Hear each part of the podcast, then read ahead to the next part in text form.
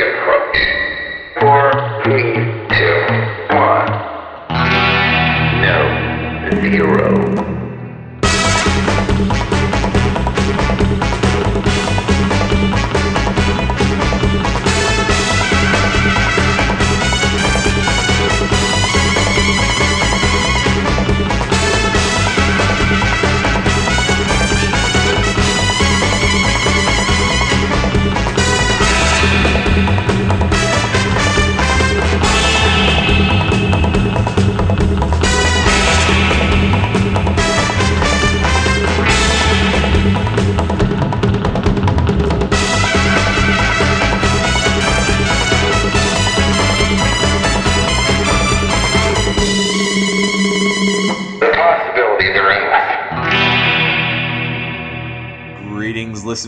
Welcome back on board Costume Station Zero. I'm Bob Mitch, and today I'm joined by Rachel Ashley Lovelace, who many may know as the TARDIS Bunny from San Diego Comic Con. Um, and if anyone remembers our Morbius skit from Gallifrey, she was one of the Sisters of Karn. So, Rachel, welcome. Hi, thanks, Bob. Um, so today, let's talk costuming. Let's let's talk Rose. Let's talk all kinds of good stuff. So I like to go back to the beginning. Uh, what att- what attracted you to costuming, and what was your first costume? Oh, well, I'd have to say that I was most intrigued um, by costuming via watching anime when I was growing up. I really liked uh, shows like Sailor Moon, which has which have dramatic transformation scenes and just shows like every piece of the costume just coming together all at once. And that made me kind of feel like, hey, I could do this, or it would be really fun to dress up like that. But my first costume that I ever really put together myself was um, Willy Wonka from the new version that they made. Oh, Yeah, the Yeah. Johnny Depp. hmm hmm Yeah, I found the. Uh, it was funny because uh, Hot Topic was actually selling the coat, and I got that. Um, my uncle helped me put together a cane. His cane's actually a tube, and it's got runts or nerds. It's got it's just filled with nerds. and he uh, actually helped me construct that and put that all together. I tied my hair up, walked around with the whole ensemble, the gloves, the goggles, the coat, the cane at my middle school, and everyone thought it was great. So. Wow. And uh, what what year was that? 2002 So uh, what what what would you say attracted you to this hobby, though? probably the thing that attracted me most to this was that i felt like it was something that with my own artistic abilities because i do have some um, i felt like i could analyze the details that i needed to analyze put myself to a character that i really felt attached to or that i would fit and do it really well i really always have had this feeling that if i were to do something i would do it really really well and i think that's what drives me the most too So having said that. Um, where did you progress into some of your other costumes, such as uh, your anime characters or Doctor Who? I started out doing very, you know, small things, simple things. I thought, okay, do simple first and then, you know, get into other elements, more complicated characters. And it really took off when I started cosplaying from a show called Macross Frontier, where they have very elaborate costumes. And that's when I realized, like, wow, I really need to be putting a lot of effort into this if I want to make it look good. And um, from that point, from that point, I was just like, huh, maybe I should try doing some things that suit my body more because, as you know, anime can be very unrealistic. Oh yeah. and also, it really just divides into two areas either, you know, really, really thin characters or very, very voluptuous ones. Uh-huh. so I decided hmm, maybe I better try my luck by doing some more realistic things. And I got into Doctor Who around that time. And I was like, hey, I could do something from here. And along came uh, a couple of cosplays from that, mainly being Astrid and Rose. Awesome. Um, so, do you have a favorite costume so far out of what you've done? Um, you know, I always wanted to do a bunny suit. I really always did. I have no idea why and what was driving me to do that, but um, it, it's kind of like a fun, sexy but not overly sexy thing to do. You know, if you do it classy, it can be something very fun. I believe.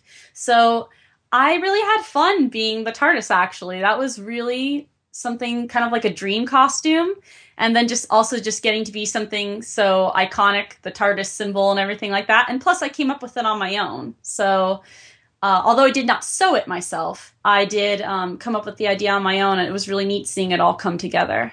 Oh, sure. Yeah, no, it was a really great look, really original interpretation, to be sure. I mean, there's a lot of girls who do some version of the TARDIS or TARDIS dress, but that was definitely a neat take. Thank you. Um, so yeah, actually, it's uh, for those uh, listening. I'll, I'll post a picture, but uh, when she says bunny, she means, of course, the the classic Playboy-esque bunny, as opposed to say a mascot furry bunny. yes. So uh, let's let's actually let's talk a bit about that. Um, how did how did that all come together? Like, what was the, the kind of the process involved? I was sitting down one day and I was just kind of doodling, and something that I really do love to draw. I do love the female figure. I love to draw curves and everything like that. And I usually put them in kind of bunny esque suits when I draw them. I try to just focus on the figure itself. And I remember I was just sitting down there sketching. I was like, huh, well, I've already got the base of something. Let's try adding, you know, different elements to it. So I started to make it look like kind of like a TARDIS. Mhm. And I was like, you know what? This is really cute. This could work. And it started out with just, you know, doing what everyone else does, you know, copying the windows, getting the police box logo on there, you know. And I was like, wait a minute, this all fits together actually really nice in a scheme. hmm sure. Um, I took the St. John ambulance logo, for instance, and that, you know, being alongside the paper that's on the TARDIS, um, I put that as my button because um, bunnies have a ribbon usually that they wear. So that circle shape ended up being the perfect, you know, button that goes on a bunny suit. Perfect. And the hat, which I've gotten a lot of compliments on, and some people actually are trying to find out how to get it. They've been asking Kevin actually to make it for them. Sure. um, you know, I thought, well, what if I just made this light up and flash and like actually made it a TARDIS, you know? hmm And then I also thought, well, I got, you know, all this space on my legs. What am I going to do with that? Why not make it space? Okay. so it all kind of just came together and um, I put the drawing together. I showed it to a couple of my friends and they were all like, you know what, you should really go for that. And I got a hold of Jessie Pridemore, who is a famous cosplayer. And not only that, she is the person you want to go to. If you want a nice bunny suit, you go to Jessie Pridemore. Wow.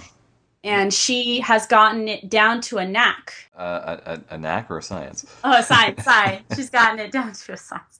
She has it down to a science. It's just completely beautiful, the things that she can make. And um, she formulated this pattern on her own. Uh, the Playboy Bunny suit is under a huge copyright. You're not allowed to copy it whatsoever. If you get your hands on it, you can't call it a Playboy Bunny suit. It's actually very, uh, there's a lot of strict rules that go along with it.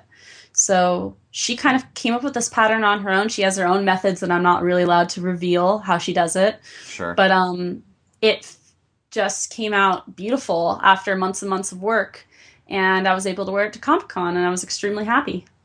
Yeah, no, it, it really stood out. Uh, I thought fantastic. Now, I, the thing that stood out, I remember um, for me were were those tights. The that space look was that was that a, a I assume a custom paint job. Yes, um, I actually bought a pair of tights, and they it was like a dip dye. Um, and what happened was was that these tights started out this bright fuchsia at the bottom, and they gradually got to black towards the top. hmm So um, they're called ombre tights. And I, I saw them and I was like, you know what? That'd be a really good um, starting base because, yeah, I could have done that myself, but why, you know, cut out the middleman, you know, do make it easy on yourself. So I did that and I just went to the fabric store, bought paint, and did what the one thing that I know how to do, which is paint, and just kind of you know, made different size dots, some of them comets, some of them, you know, shining stars. Just, you know, try to mix it up, make it like space, had clouds in there. And at the end of the day, uh, through a lot of tears and um, doubting, why did I do this? Why did I ruin these $50 tights that I just bought? it ended up coming out pretty good. It was looked very nice, I thought. no, it came out great. Um, when you were wearing that, I know uh, it got a lot of attention. When now, when you wore it around elsewhere beyond the Doctor Who meetup, did it get a lot of great reaction? I mean, what what was the usual kind of feedback from the crowd? it doesn't. Um, it helps a lot to be walking around with Kevin Copa as Yes. your doctor. Yes. I would have to say, but um, actually, I would have to say, sorry, Kevin, but I stole the show from him a bit. Actually, at this convention, he kind of got his comeuppance for once, and I and the companion, the TARDIS, was finally the star of the show. If you think about it, really, you were being kind of another form of Idris, right? Yeah, yeah, that was the thing. I was like, is everyone going to think I'm Idris? Are they going to think I'm the TARDIS? I was wondering, like, what happened to other TARDIS cosplayers when this would happen. But, uh, uh, yeah, but um, everyone was like, it's the TARDIS! It's a TARDIS bunny! Oh my gosh, it's so cute! I want one! You know, everyone was. Some people actually came up to me and said, Jessie Pridemore! She made that for you, right? And I was like, whoa. Uh, That's really weird. Why do you guys know everything about this costume, you know? the small world of cosplayers. I know, right? That can be something kind of scary, but you know, it ended up being fine. It was a lot of attention that I really appreciated, and everyone was just very, very nice to me. That's great. That's awesome. Um, along the same lines of, of Comic Con, do you um, consider that your favorite costuming event or convention, or would do you have another one? And you could have different ones for different reasons. Um, I definitely that was my first Comic Con. I'm embarrassed to admit, but it's the first time I've ever gotten a ticket and the first time I've ever gotten to go.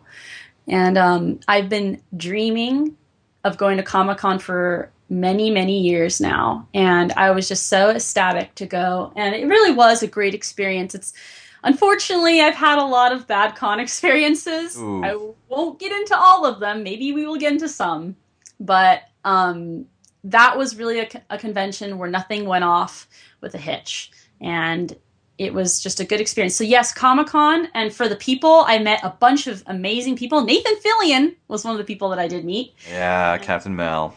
and that was great so i just so much so many unbelievable things i could never thought would happen to me happened at comic-con. So i really did enjoy comic-con. And i really enjoyed gallifrey which is where i met you. I met kevin there. I met a lot of people that i'm now friends with. So i'm really grateful for going to gallifrey and i'm really grateful for going to comic-con i'd have to say. Yeah. Yeah, no, I've always said that this hobby is a great way to meet people and, and find people of like minds, both in terms of this craft and in terms of wearing your fandom on your sleeve. So whether it be Doctor Who or, or superheroes or I don't know Star Wars, hey, you're gonna immediately find something to talk about, right? So yes of course yeah, great way to make friendships, I'd always say. And it's just a much more interactive way to attend conventions. Um, so, along those lines, do you have a uh, best convention or costuming story? two come out at me immediately. Um, when I was at Anime Expo a year ago, which is the last time I've been to Anime Expo, but um, I joined the the maid cafe. They had a maid cafe going on there, and if for all those who don't know what a maid cafe is, it's when a bunch of girls dress up in maid costumes, and they're cute maid costumes, not sexy ones. And we they all go to their own table, and you get a bunch of guests, and you act as their hostess, and you play games with them, you talk to them, and at this maid cafe, I was really involved in doing a lot of the picture editing and and a lot of just things behind the scenes. But I was also involved in the band that we had. We had a live band that actually happened at um, the maid cafe, and something that I really do love to do is sing. And uh, it was my first time ever performing, and I sang a song from Mega Man, Cool. and it was in Japanese. I memorized all the words and everything. That's something I like to do also in my spare time. And I got up on stage and with the guitar and keyboardist and you know and the drummer, just you know we played the whole song ourselves. And after every performance, I would get off the stage and people would just be so kind to me and they would just say that was amazing that was wonderful you have a great voice people would cheer for me when i was on stage Aw. you know it really was like such a sweet and wonderful experience i really enjoyed that and i don't think that's something i will ever forget because it really did make you make you feel like a rock star you know Of course, of course. And and you you say you learned uh, the lines what just phonetically? Yeah um you know something about japanese is that the pronunciation as long as there's a few tweaks to it but it's very close to a lot of the words that you would say in english. So they can write it out in the romaji which is um, translating it phonetically into english. Um, and you can just memorize it that way which is the way that i do it because i do not know japanese. But you know, so I had a lot of fun with that. And I guess the second experience that comes to mind was that um, I at Gallifrey I met um, my boyfriend Kevin, and he's a great person. And I'm really glad that we had that opportunity to meet in person and then further continue our relationship down the line. So those two instances stick out at me a lot. Ah, convention love stories. Hmm. Oh, oh no. no, we don't need to go sappy, but that's great. That's really awesome. Um, so I guess on the flip side of that, uh, do you have any? I always say worst convention experience. Yeah, there's definitely a a dark side to cosplay. I'd have to say. I laugh as I'm thinking of all my experiences and which ones I could pick from. I on the serious side, I have had some experiences that you know I deeply regret having because um, I feel like we can get caught up in this hobby sometimes so much to the point where you can actually lose friends over it, which I find amazing to this day. I somewhat know what you mean, but a lot of this ties not so much even strictly to this this hobby. I think in any uh, community human endeavor, um, there's going to be human drama and human ego that comes into it, and to me, that's the root of the problem right there. But Yeah. that's who we are.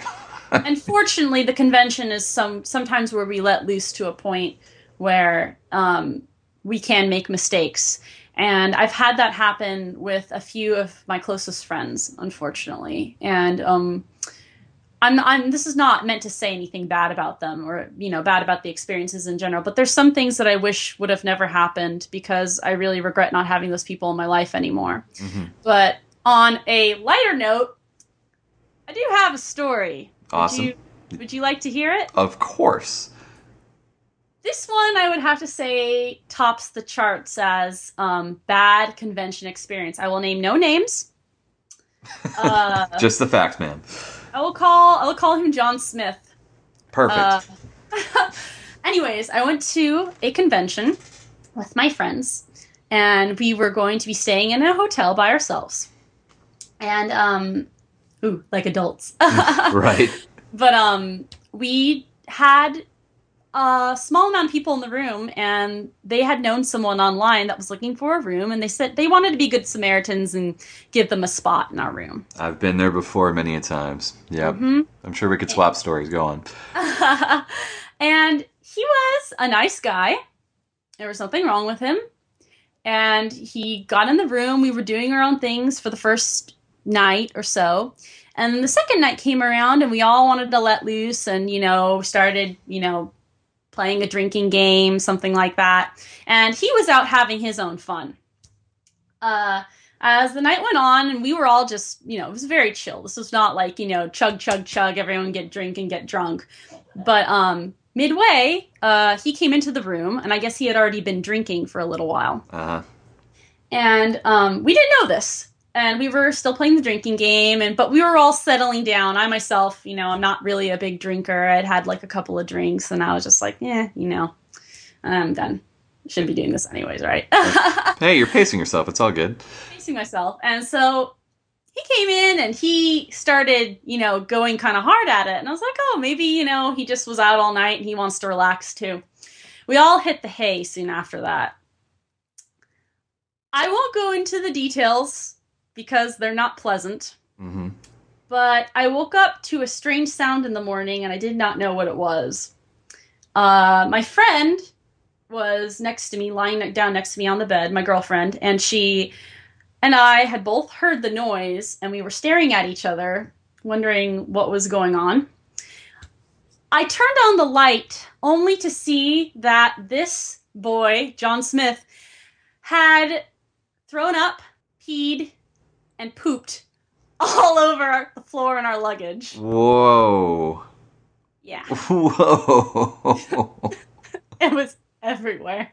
oh my gosh. And I'm not over exaggerating. It was the worst thing that's ever happened to me in my life. I was shocked. It was the worst way to wake up ever. And luckily, if my designer $80 shirt had not been hanging out of my luggage to protect it from poop falling all over it. All of my costumes would have been pooped on. Ooh. Yeah. Yeah. Not sure if that dry cleans out. Yeah. It, I'll tell you right now, Bob, that it doesn't. And ammonia doesn't work too well either. Ooh. So, as a warning to all of you out there, don't room with people that you don't know. And on top of that, be really careful of your hotels. Make sure to check the floors and the beds. Always. Ooh.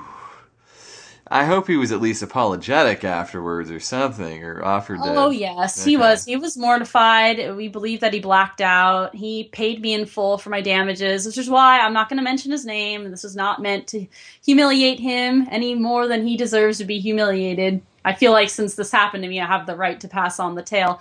Nor is it something that I feel personally embarrassed for because I don't take responsibility for it. But I thought I'd share it all with you as a warning. wow, yeah, that's definitely a warning tale uh, for the uh, yeah the the side of uh, convention going that most people know of if they've done this, but if they haven't, they might not be aware that hey, the the roommate situation, and yeah, stick to people you know if you can, and hey, I I have roomed with strangers. And for the most part, it's it's gone fairly easily. I mean, you know, I'll usually call them on the phone, or we'll talk a lot, you know, in email. I get a fair sense of who they are, and sometimes I'll be honest, you're just you're just kind of desperate. You need someone to fill that slot. Of course. So um, I've generally been lucky, but yeah, I completely. it's okay. You can laugh. Everyone does.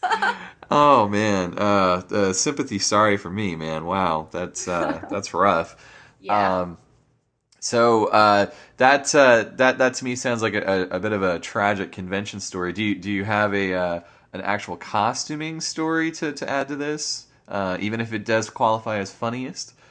Um, yes, actually, I do. Um, another story experience from Maid Cafe. As I told you, I was performing on stage, and um, you know, being a maid and being cosplaying anime, they're very judgmental. People don't usually like it if you don't wear wigs. Believe it or not, Right. they get very uppity about that. And I'm kind of someone who gets that way as well, so I'll admit that.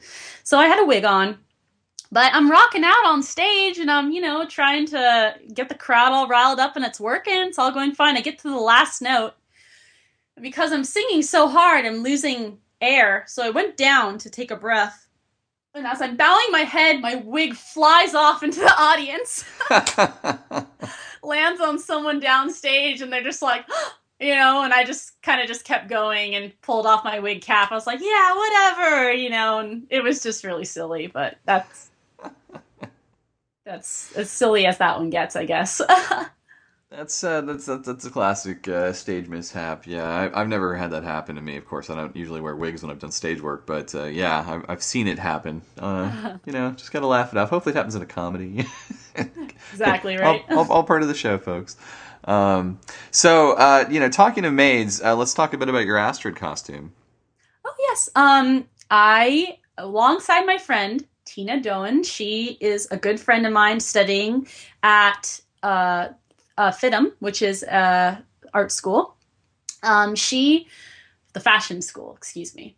But she uh, she put together my costume. I talked to her about um, doing this Astrid costume. It's like it's a maid costume. You think you could, you know, kind of work your magic, make this come together? Because as you know, a lot of the costumes on Doctor Who are not things you can buy necessarily. Depends on who you're doing, but yeah. hmm Yeah, a lot of the uh, uh, there's even a couple of Rose outfits where they have been made independently. They're just costumes. They're not things that were sold commercially. They're just they were made for the show. And Astrid's dress was one of them. Mhm. And so, you know, anyone who's ever done Astrid or a, a character like that knows that they have to put to get it together themselves. And um, there were some details on her costume. Uh, the ruffles along her uh, her her dress and her apron are a very specific kind of a ruffle. And the way that we actually had to do it was that we had to tie wire, fishing line actually, around a bottle, heat it up in the oven so that it would get this curl. Hmm. And then you sew the ribbon yourself onto the wire. And you take that, you sew it onto the apron, sew it onto the costume. There's a lot of small details on Astrid that were actually very complicated for just su- for such a simple dress, you know? Right. Yeah, I was just thinking that. Sorry. Uh, I mean that this this ruffle's going to give you so many headaches. it did actually. It was a very stressful night of going to Walmart at 12 in the morning many times. So, uh, was that what you would say is the most difficult part of that costume, at least for you? Um, yeah, Astrid, I would definitely say, as funny as it sounds, was probably the hardest costume that I've ever had to put together because of just so many small details and the lack of references and the lack of, you know, people having the same experiences going through this costume. You know, you, you look at Rose, you look at the doctor, you know, there's so many different people trying to do this costume when you try to do something that's so small scale that a lot of people don't really want to go there or really care about maybe necessarily So, less information available online, sure. yeah and you have to kind of come up with it on your own and um, it can be tough tough sometimes it really can It is kind of strange to me that in this day and age, um, especially with, with new Doctor Who and all of the you know publicity images they tend to put out for the latest episodes, that you say that there was a limitation. There wasn't uh, the the wealth you needed of, of reference images for that costume. I would say that Astrid has definitely she's she's got a good amount of reference pictures, yes. But there's only so much, there's only so many angles. I remember uh, we struggled a lot on some of the formatting of the dress. Uh, like for instance, her apron stays on the entire time when she wears this costume. For the most part, the apron's on for a lot of the you know, the only time that you get the apron off is through stills, Mhm. usually. And um, you know, that affects some of the views that you have of the dress because the dress is actually pleated in a f- few specific areas. And we could not see where it was pleated. So, solution. So she did her best in trying to, you know, analyze where the darts were going down from the dress to where the pleats would meet up. And she actually just had to kind of go at it free will and somehow she got it to the po- to the point where it actually worked out perfectly. She kind of just freehanded it and um, No- from looking at the stills from what we could see, it was correct. So there wasn't that much trial and error. It's not like you went through several mock-ups to get to that point. No, she something she's very talented at. I would have to say is that she is good at freehanding it. So I give her props to that. It came together, but it took a long time. We did it really slowly, so we didn't have to go through a lot of trial and error. So we could kind of get it right in the first run. You know. Yeah, yeah, do it once, do it right. I always try and say, but sometimes, of course, there's uh, what I was talking to uh, with Vicky Sebring about upgrade-itis. Uh, um, how how are the accessories on this costume? Oh, Astrid. Astrid. Um. Well, her boots are something that you you know sometimes like the shoes or the uh, um like the apron. You know these things that that aren't necessarily the bodywork of the costume. You just kind of have to pick and choose something that'll work. Um, for Astrid's uh, boots, for instance. Uh, there's no brand listed. There's no no one knows what they are. They're just kind of these Victorian looking boots. And I just went on Etsy and I found a pair of boots that actually looked really similar Uh, to good them. old good old Etsy. Good old Etsy. If you need anything, don't go to eBay. Go to Etsy first. There might be something much better quality and for a decent price that you could find on there. It- no, I completely agree, and, and it's been a huge help when I've been looking for things like ties or, or you know boots and stuff like that. What did you find um, doing the the character was a lot of fun for uh, you know again the reaction with the Who fans and so forth. Yes, um, as you know, the progression of New Who is just going so quickly. There's so many 11th Doctor fans, Series 6 fans. You know, poor David Tennant era is just getting left out in the cold. I don't even know with Eccleston, you know, I mean, I mean, geez, he's like, are we out to the North Pole or something? But like, even David Tennant's kind of getting frosted right now. Well, I, I think there's still a decent amount of love for him, but I know what you're saying. I mean, I remember when I first started seeing the the rise or the the start of the bubble of costuming for Doctor Who in 07, and it was starting to the sea of tens. And by 08 and 09, oh my gosh, throw a rock, you could hit 20 of them.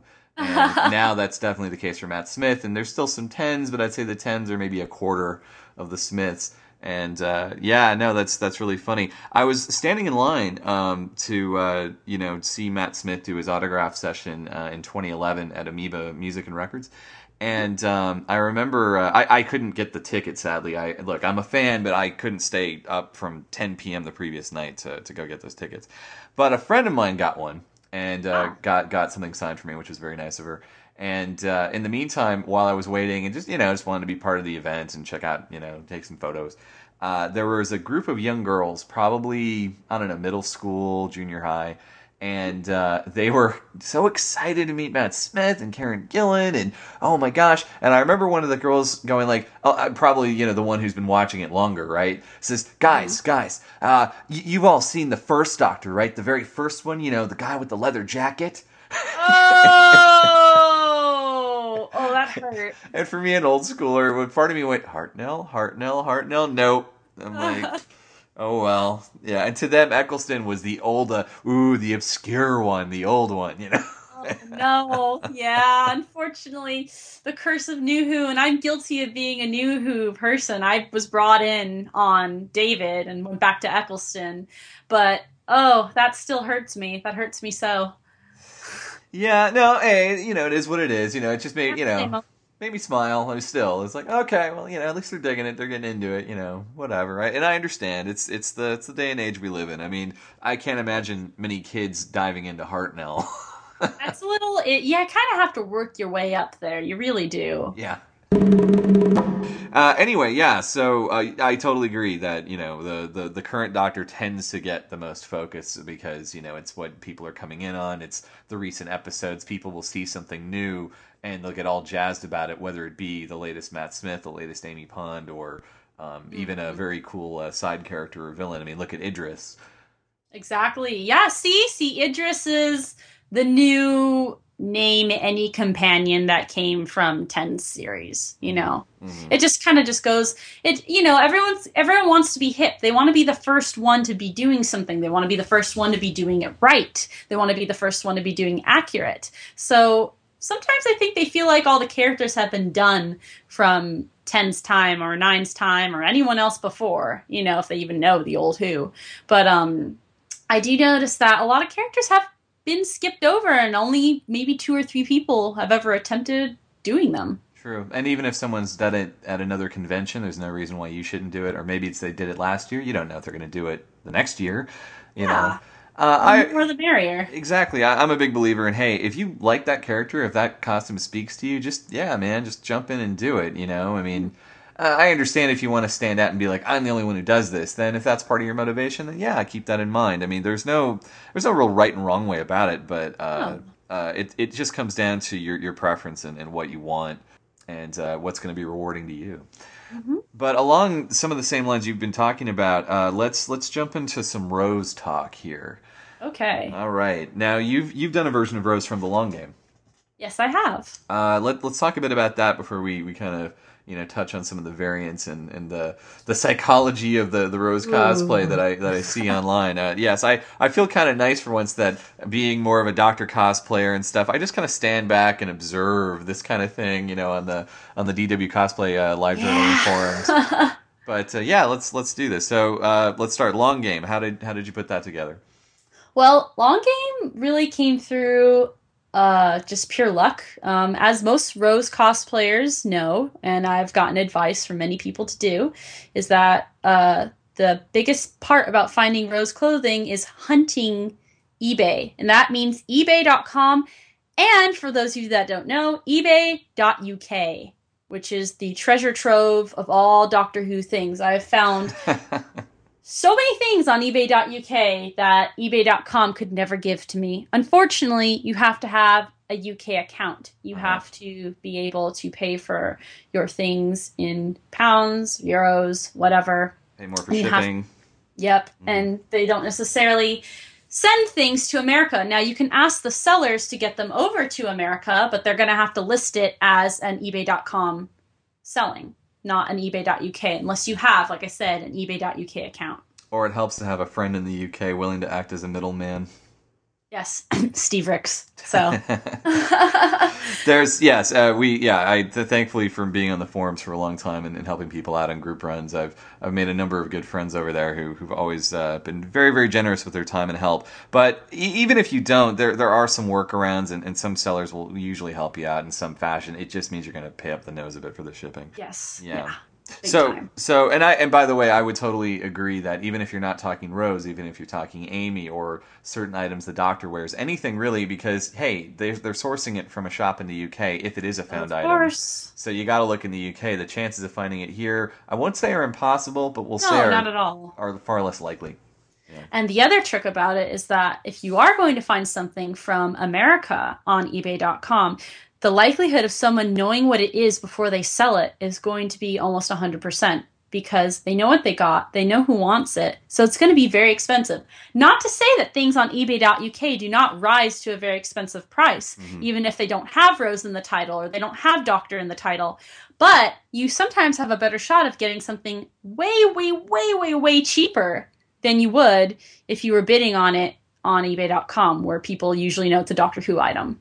Absolutely, yeah. No, and there's something to be said for knowing when people are cleaning out their closets and uh, hopefully jumping on a spring clean, so to speak. When these people have no idea about a Doctor Who connection, they're just getting rid of some clothes and changing out for the latest styles, which is beautiful when you come across those things, or you would happen in a thrift store and oh my gosh, somebody gave up this hoodie, you know, and exactly. And there are a couple of, um, as the Rose community knows, of items that you never, rarely, just it's just so rare to see them even just pop up. You know, Mhm. there's like a small circle of people who we know own them, and rather than that, like the others are sitting in dumpsters, Goodwills in the UK, or just someone's closet. You know, mm-hmm, mm-hmm. and we're just waiting for them to pop up again. Now, I I know you don't head these up, but has it ever been suggested to take these uh, very rare items and look into having them replicated in some kind of a group run? Yes, um, there are there are some people on the DW cosplay live journal who um, Rose the Bad Wolf is a very well known person on there. She's excellent. She's done so many breakdowns along with her friend uh, CCO Chocolate. Um, they've done a lot of work on finding the all the Rose items, all the elements of Rose, just everything. They've also done a good job of getting in contact with Louise Page Mhm. and asking her questions. It's been very, very interesting the feedback that we've gotten from her, and um, they've gotten they've gotten so many things and pieced together almost all of her outfits entirely, almost every item identified. That a lot of people actually tend to just make their own it comes to the rarer um, shirts, let's just say, like the shirts or something like that, or they replace the pants, or you know, they find their way around it of things that they can't get. Well, I understand there'd be a certain pride point in finding the actual name brand item, but just like how you know there are certain items that um, Eccleston and uh, certainly Smith. Uh, and, and even Tennant to a degree, but you know a lot that suit is essentially I consider it a custom suit, even though the trousers certainly are not. Um, That you know at least with the doctors, it's very easy to find close enoughs that'll get you by for far cheaper, and no one will really call you on it unless they're looking for your tag or a telltale sign of that particular brand. I assume the same goes for Rose. Uh, you know what? I'm gonna have to disagree with you. Really? Uh, yes, the Rose community, as wonderful as it may be and as informative as it may be, can tend to be a little bit of a cutthroat environment. um, you'd be surprised, as I tend to be whenever I realize things about a fandom. But uh, these girls are very dedicated to not only doing Rose right, doing her perfect. Hmm. And um, you know, there are people who can sniff out a fake, you know, point out a minimal defect, and it's not good enough sometimes for a lot of people. And um, it doesn't really matter in the long run or the long game. Screen accuracy gone mad, huh? Yes, yes, yes. Um, there's a lot of screen accuracy. Um, a lot of things that get sold um, are are uh, color. Um, uh, what are they called? Um, the uh, the they're they're an, another color basically. A color variant. Yeah, color variant. Thank you. A color variant in a costume. I see a lot of that for the long game hoodie that I own. Um, a lot of the times there'll be small differences to the items, but they'll be exactly the same color and cut. Like for instance, my long game hoodie. It's not supposed to be a hoodie. It's supposed to be a sweater. Mhm. I have a hood on mine. Uh, rarely do you see the correct the correct color variant with the correct um, sweater form without the hoodie for sale. Hmm. So, you know, you do what you can, you get by with what you can. Well, I, I guess this, you know, shows maybe a, a difference there. But outside of the rose collecting community, you'd think that, hey, you know, other fans at Gallifrey One or Comic Con, they see a girl who's certainly got the the base look, the silhouette, uh, the basic color palette, and they're gonna say, "Wow, Rose, that's great." And this is where I always want to go back to people um, saying, "Hey, you know, at least start somewhere, jump in, and yeah, if you want to upgrade later and you find that great piece and it fits you and you can afford it, absolutely jump on it." But uh, you're saying it's almost like there's there's zero tolerance for people who just want to eke by on a budget version. Um, I think that there's definitely a tolerance level, but it's kind of like that. Uh, I think everyone gets a little excited when they cosplay. You know, they're like, "I'm going to get to meet this person. I'm going to meet that person. I'm going to da da." You know, and it's very exciting. And you think that you're going to be able to dive into this world of cosplay. This is going to sound so silly, so please excuse me. It's not not not my ideology whatsoever. But you know, I think that there is somewhat of a mentality of just you know the the people at the top of the food chain are the ones basically who have the real things and they all, everyone knows who they are already and you know if you don't have that i know this sounds ridiculous but it's true trust me you know if you don't have that they're not going to really you know i guess want to involve you in their reindeer games is the best way of putting it. I have no idea. I feel terrible talking about this, but you know, I think I we're really no, I think this is touching on the drama that can happen in cosplay and and how uh, it it can be. Uh, you know, this starts to steer towards negative experiences that that can certainly happen, and I don't think anyone.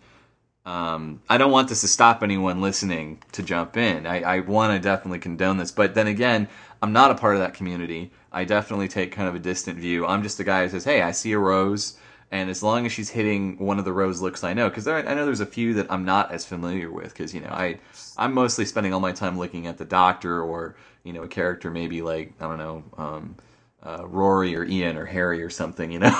and Yeah, of course. And so it's uh, it, it- I guess it's different. It's different on the other side of the gender fence, but um, yeah, no, I I just I just think that it shouldn't be this way, but I can I can I've seen some of what you talk about and it's it's really unfortunate. Um, and I, I guess is. I'm trying to trying to do it little. I can to say, hey, everybody, just just do it anyway. Just jump in, and if you got to upgrade later, upgrade later. If you really want to be the person to wait till you get everything, okay, yeah, you can do that. But that's just going not to going to have as much fun. You're going to miss out on, you know, some opportunities of just having fun and dressing up as a character. It should, you know, it should be about, in my opinion, it should be about, you know, wanting to do the character, wanting to do it justice, but that doesn't mean that you have to be David Tennant. You do not have to be Billie Piper hmm Yeah. because nobody is in the end, you know? Right. And even if you have the screen accurate stuff and it is in your size, if your if your height or, or build is a little off, um, well, guess what? You know, you're no longer. It's not going to look right on you, so to speak. And um,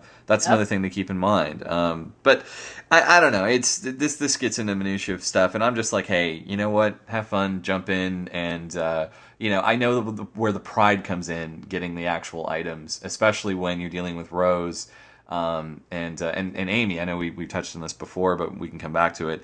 That uh, their costumes uh, have so many found items that it's it becomes almost more. You're right, kind of careful shopping and mm-hmm. assembling than it is making. Which okay, it's another approach to the cosplay thing, but that's why it always puzzles me to hear that hey wait a minute these were off the shelf items you're telling me that there wasn't another make or that same brand didn't do another semi close version a couple seasons later that's more common that at least gets you by and that's where we lose the signal for this episode. Come on back next time for the second half of my chat with Rachel Ashley Lovelace, where we'll continue talking Rose and cosplay minutia. If you have any suggestions or questions, just come on by www.costumestation0.com and I'll be happy to answer. Anyways, this is Bob Mitch signing off for Costume Station Zero.